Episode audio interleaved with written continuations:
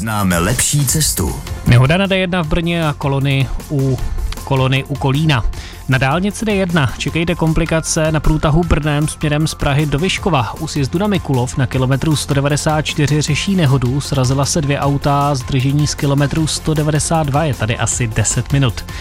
Na D1 z Prahy do Brna je pak velká kolona mezi Domašovem a Ostrovačicemi. Na kilometru 178 je omezení a fronta od Domašova z kilometru 170 je asi na 30 minut. Dá se sjíždět na Domašov, exit 168 a jet po silnici 602. Na dálnici D5 je teď velké zdržení na příjezdu do Prahy z Plzně. U Loděnice na 9. kilometru pracují silničáři, fronta od Berouna z 15. kilometru je asi na 20 minut. Z Berouna do Loděnice se to dá objet po staré silnici. Zdržíte se i na dálnici D11 z Hradce Králové do Prahy v okolí Poděbrad. Na 35. kilometru u McDonaldů pracují silničáři. Posloucháte Český rozhlas Plus.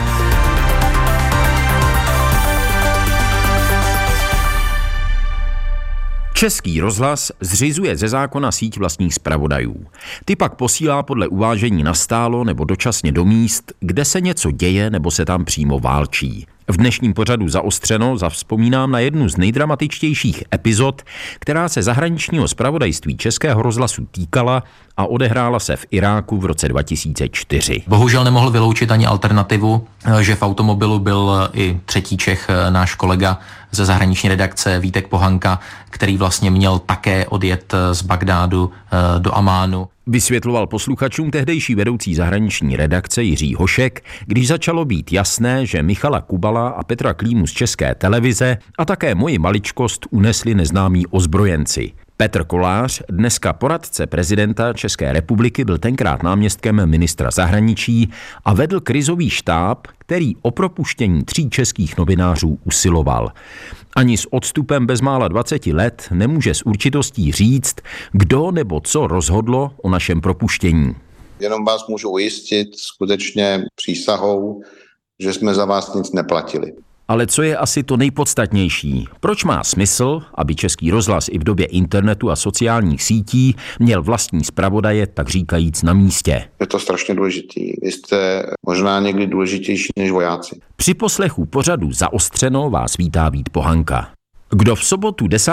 dubna 2004 poslouchal odpolední vysílání radiožurnálu, mohl mimo jiné uslyšet.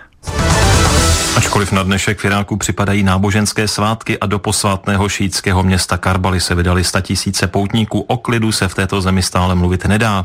Boje mezi koaličními jednotkami a radikály pokračují. Ty nejostřejší se odehrávaly ve Fallúdži, západně od Bagdádu. V iránském hlavním městě máme svého zvláštního zpravodaje Českého rozhlasu Víta Pohanku. Přeji dobré odpoledne. Dobré odpoledne z Bagdádu. Objevily se zprávy o tom, že by ve Fallúdži mohla být zastavena palba. Jaké jsou nejnovější informace? Tak přímo na místě už by teď měla vyjednávat delegace vládní rady, tedy té irácké vládní rady, složené z Iráčanů s americkou podporou. Ta by měla jednat s těmi místními radikály o tom, že by se zastavila palba a že by se do města vrátila, jak říkají Američané, legitimní vláda, legitimní správa. Ale asi bych měl zmínit především docela horkou novinku z poslední necelé hodiny. Zase došlo k explozím přímo tady v centru Bagdádu. Já jsem zaznamenal minimálně 2, ale mohlo jich být víc. Ono se to těžko dá někdy odhadnout. Bylo to zřejmě nedaleko někde ústředí koaliční zprávy Iráku, takže to násilí pokračuje i přímo tady v hlavním městě a dneska bylo zase několikrát došlo tedy k přepadení, nebo několikrát radikálové přepadli konvoj americký na okraji Bagdádu. K tomu docházelo v noci, docházelo k tomu i ráno, pokud vím, teď odpoledne jsem se zdržoval hlavně v hotelu. V každém případě ten pohyb vojáků po Bagdádu je značný, amerických vojáků projíždí zde ulicemi a to je i jaksi něco, co odlišuje ten dnešní den od těch předchozích. Prostě je tady doslova horká půda pod nohama. Jestli to stále platí, tak zítra byste se měl vracet do Prahy, to přes Jordánsko. Říkáte, že se tam špatně cestuje, tak ta cesta zpátky je ohrožená, nebo jak to s vámi vypadá? No, teď to nevypadá zrovna dobře, protože jsem mluvil s řidičem, se kterým jsme měli jet do Jordánska a ten odmítá jet, což je celkem pochopitelné a já raději na jeho rady dám, protože vlastně ta hlavní silnice do Jordánska vede právě kolem Fallúdže. Teďka těžko říct, já mám s tím řidičem ještě sraz dneska večer, že se dohodneme, jestli se ta situace uklidní, ale vypadá to špatně, protože jsme měli vyrazit už zítra brzy ráno a zatím ty boje se neuklidnily natolik, aby se to zdálo být bezpečné, abychom tedy mohli odjet. Tak když to řeknu jinak, v tom horším případě nám Vít Pohanka bude přinášet zpravodajství i nadále. No, já doufám, že to tak nedopadne, ale v tom nejhorším případě samozřejmě... V nejhorším případě budete pracovat. ...a čekat na to, až bude nějaké spojení. Díky a naslyšenou, Vít Pohanka. Naslyšenou. Pak mi ale zavolal Michal Kubal, že mají s Petrem Klímou domluvený odvoz, jestli tedy nechci jet s nimi. Rád jsem souhlasil, měli objednaný taxík u spolehlivé společnosti, která vozila novináře také z jiných zemí a měla dobrou pověst. Druhý den, tedy v neděli 11. dubna, brzy ráno jsme vyrazili. Pak jakoby se po nás slehla země. V rozhlase jsem sice před odjezdem nechal vzkaz, že vyrážíme všichni tři společně do Amánu. Ale v Praze byly v tu chvíli asi 4 hodiny ráno a kolegyně z noční služby zjevně opomněla informaci předat. Byla konec konců neděle, boží hod velikonoční, o ní sváteční pondělí, nikdo nás nejdřív nepostrádal. Teprve odpoledne se posluchači dozvěděli. Český rozhlas 1 Radiožurnál, Blesková zpráva. 2 čeští občané byli dnes uneseni v severní části Bagdádu. Podle agentury AFP o tom informovala taxislužba, jejíž vozidlo je mělo odvést do Jordánska. To je zpráva, kterou jsme obdrželi právě v této chvíli, zjišťujeme další podrobnosti. V rozhlase to ještě nějakou dobu trvalo, ale i tam začalo být brzy zřejmé, že jsme jeli společně. 2 čeští občané byli dnes údajně uneseni severně od Bagdádu. Podle našeho velvyslanectví v Bagdádu jde o 2 redaktory České televize. Se mnou u mikrofonu teď v odpoledním Radiožurnálu sedí vedoucí zahraniční redakce Jiří Hošek. Dobré odpoledne, Jirko. Pěkné odpoledne. My samozřejmě zjišťujeme dostupné informace, není jich příliš, zatím je to všechno v rovině spekulací, dohadů, protože nic z toho ještě nebylo definitivně potvrzeno. Je to tak, Jirko? Je tomu tak, vlastně potvrdit můžeme asi jenom jedinou zprávu, že došlo k únosu 2 českých občanů, z nichž jeden byl vybaven kamerou, a to vlastně nás vede k té domněnce, že byl unesen Michal Kubal z České televize a jeho kameraman Petr Klíma. My jsme před zhruba 5 minutami mluvili s Mufídem Džazairim, ministrem kultury v prozatímní irácké vládě, který nám tuto informaci potvrdil s tím, že zítra ráno bude mluvit vlastně s představiteli taxislužby, která vlastně provozovala onen vůz, ze kterého byli dotyční uneseni, a že by měl mluvit přímo i s dotyčným řidičem. Bohužel nemohl vyloučit ani alternativu, že v automobilu byl i 3. Čech, náš kolega ze zahraniční redakce Vítek Pohanka, který vlastně měl také odjet z Bagdádu do Amánu a měl se vydat na cestu v neděli brzo ráno. Já jsem s ním naposledy mluvil v pátek pozdě odpoledne, kolegové s ním naposledy mluvili v sobotu v podvečer a s ním bohužel také nemáme spojení. Tolik pro tuto chvíli, Jiří Hošek. My budeme samozřejmě další informace zjišťovat, jakmile nějaké budeme mít, budeme vás informovat. Přišlo úterý 13. dubna, první pracovní den po Velikonocích. Pro naše nejbližší, přátele i kolegy, začalo několik opravdu nelehkých dnů. Ozvěny dne, rozhovory, názory, komentáře. Stále se snažíme zjistit, co se stalo s naším zpravodajem Vítem Pohankou v Iráku. Jak víte z našich zpráv, ztratili jsme s ním kontakt v neděli ráno, stejně tak Česká televize nemá spojení s Michalem Kubalem a kameramanem Petrem Klímou. Podle svědectví místního taxikáře, které pořídila italská televize Rai, je západně od Fallúdži unesli iráčtí ozbrojenci. Do oblasti dnes ráno vyjel zvláštní irácký tým, který má na místě zjistit bližší informace. My na ty nejčerstvější informace čekáme, dostaneme je od náměstka ministra zahraničních věcí Petra Koláře, se kterým se za chvíli spojíme. Ve studiu je teď se mnou ředitel Českého rozhlasu 1 Radiožurnálu Alexander Pícha. Dobrý den. Dobrý den. Co zatím podniká Český rozhlas? Tak Český rozhlas volal hned včera večer krizový štáb, hned jak jsme se dozvěděli tuto informaci, a spojili jsme se jednak s ministerstvem zahraničí a náš generální ředitel Václav Kasík mluvil přímo s ministrem zahraničí Svobodou a jednak jsme začali shánět veškeré informace, které můžeme sehnat. Podařilo se nám spojit se s ministrem prozatímní irácké vlády Mufídem Džazairim, který s námi spolupracuje a který nám projevil ochotu maximálně se tímto případem zabývat. Jinak Jednak všechny informace, které zjišťujeme, tak předáváme samozřejmě ministerstvu zahraničí, protože si myslíme, že tyto věci nemůže Český rozhlas řešit samostatně, ale musí je řešit v součinnosti s ministerstvem zahraničí. Náměstek ministra zahraničních věcí Petr Kolář je už u našeho telefonu. Dobrý den. Pane Koláři, dobrý den. Ano, dobrý den. Jaké jsou nejnovější informace, které má vaše ministerstvo o třech novinářích unesených zřejmě v Iráku? Tak informace o jejich osudu jsou zatím velmi zkusé, nevíme přesně, kdo je zadržuje, za jakým účelem, ale podle nepotvrzených informací jsou zadržováni někde v okruhu Fallúdži a z těchto informací mimo jiné vyplývá, z těchto neověřených podotýkám informací mimo jiné vyplývá, že jsou naživu. A to jsme také byli. Kde a v jakých podmínkách jsme několik následujících dnů trávili, uslyšíte za moment. Jak to ale prožíval Petr Kolář jako šéf krizového štábu? Na to jsem se ho zeptal teď, s odstupem bezmála 20 let. Já jsem tedy byl panem ministrem pověřen a panem premiérem, abych vás vysvobodil, což mě teda na jednu stranu obrovsky potěšilo, že tedy můžu být u toho, dostat vás tam odsať, ale pak jsem si říkal, že co když se mi to nepovede, takže vlastně všechny ty vaše příbuzní a ty vaše rodiny budu mít na svědomí, protože budou z toho zoufalí. A nejtěžších momentů, no ono bylo několik.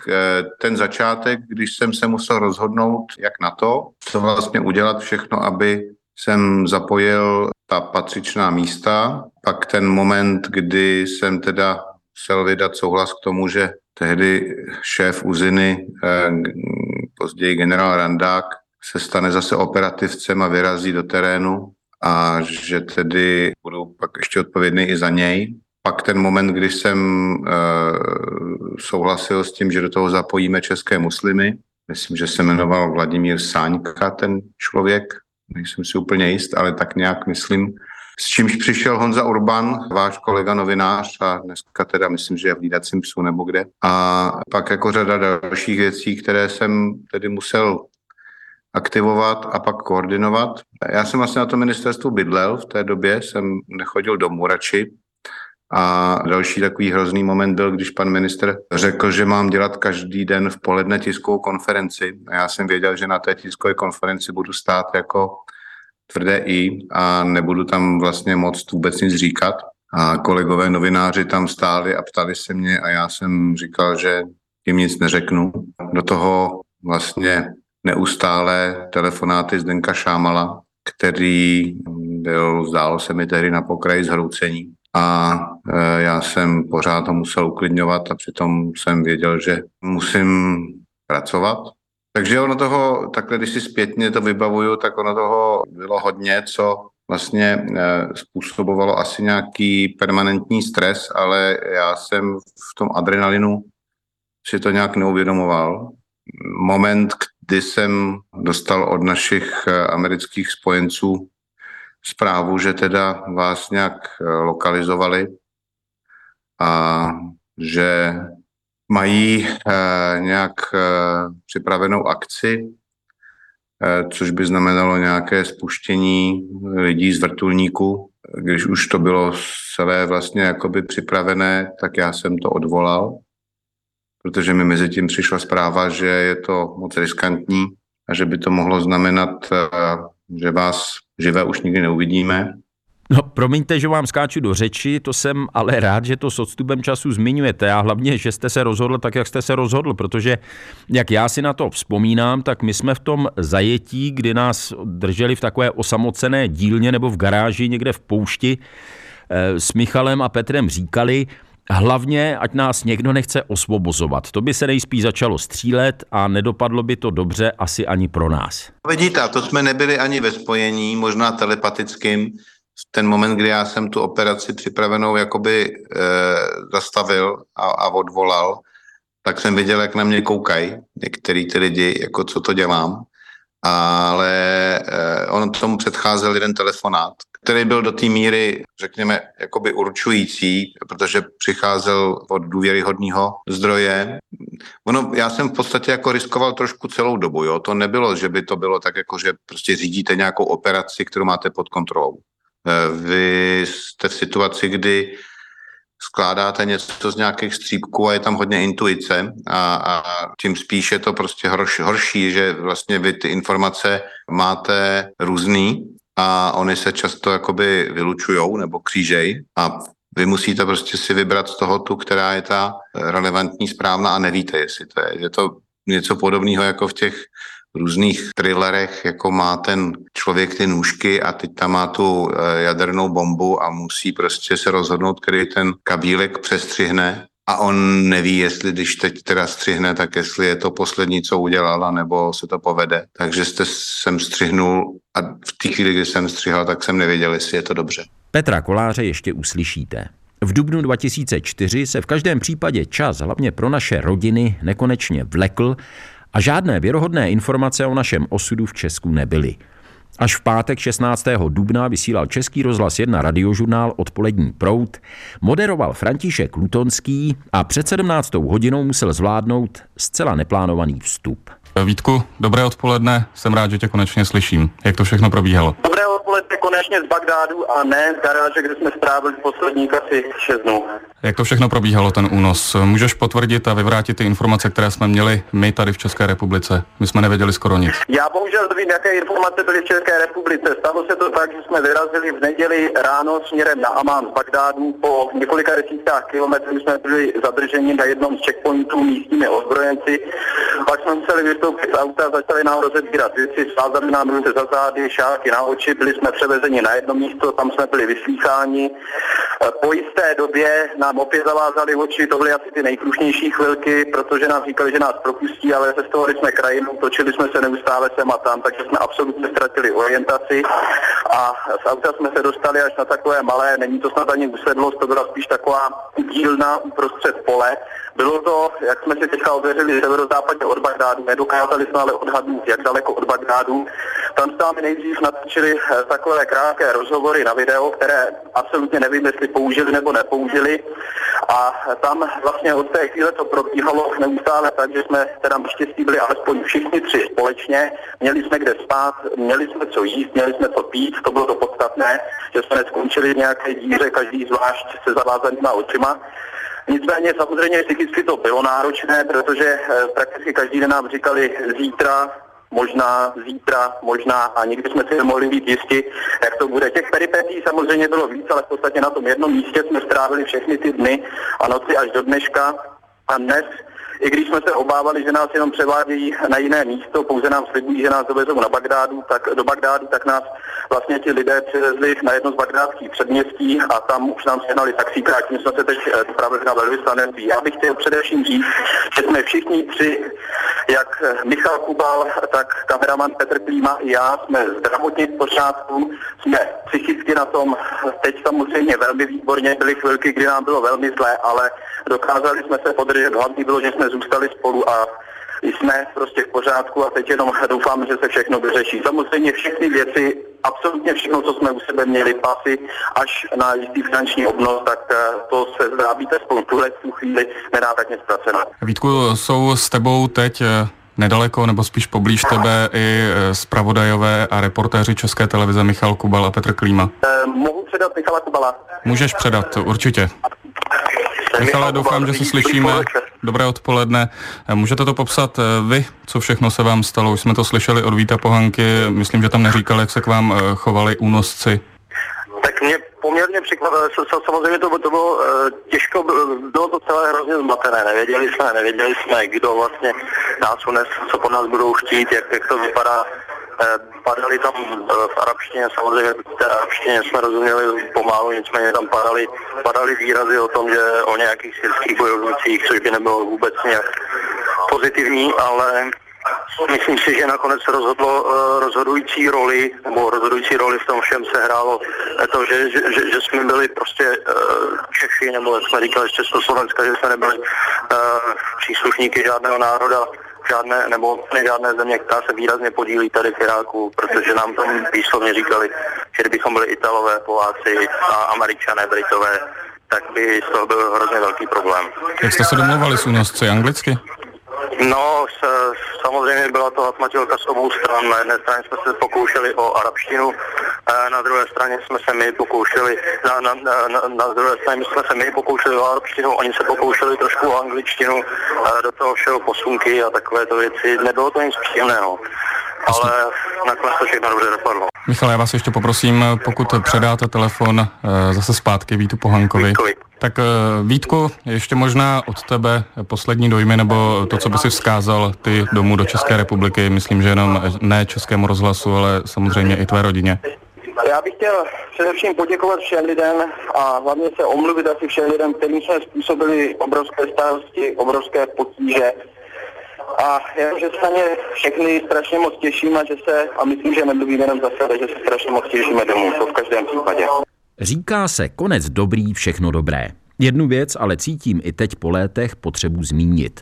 Sám jsem byl bezprostředně po propuštění svědkem toho, jak jedna žena v Iráku tvrdila, že naši svobodu zajistila její rodina a chtěla za to finanční odměnu. Nedostala ji, protože nemohla své tvrzení nijak doložit.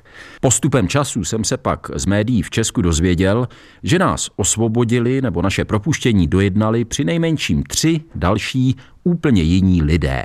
Nechápejte mě prosím špatně, není to nevděk. Vím, že se nás úporně snažilo najít a pomoct nám mnoho lidí a já jim jsem za to upřímně a hluboce vděčný. Zvláštní dík patří tehdejšímu velvyslanci v Bagdádu Martinu Klepetkovi, kterému náš únos přinesl opravdu horké chvíle. Po poslechu hodin rozhovorů z té doby, pročtení oficiálních zpráv, které jsme museli podat, mimo jiné zpravodajským službám, jsem přesvědčený, že nás únosci pustili sami o své vůli. Když se přesvědčili, že jsme opravdu novináři, nejsme Američané a hlavně vojáci, nestáli jsme jim prostě za to, aby nás dál drželi a ubližovali nám. Z mého úhlu pohledu o tom nikomu neřekli. Nikdo nás nepřijel nikam vyzvednout. Ani na velvyslanectví v Bagdádu nás nečekali, pracovník ostrahy nás nepoznal, když jsme sami došli k vratům ambasády a skoro doslova na ně zabušili. Dokonce nejdřív váhal, jestli nás vůbec může pustit dovnitř.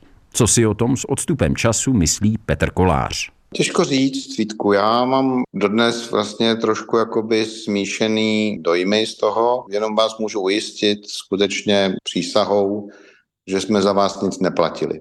Jakkoliv ta úvaha tam byla a zvažovali jsme samozřejmě i tohle, protože nevěděli jsme, kdo ty lidi jsou, snažili jsme se to zjistit. Samozřejmě jako jedna z těch teorií, z těch verzí byla, že to jsou lidi, kterým jde o výkupný, kterým jde o peníze, že to není žádný teroristický džihad proti bělochům a křesťanům, ale že prostě chtějí peníze.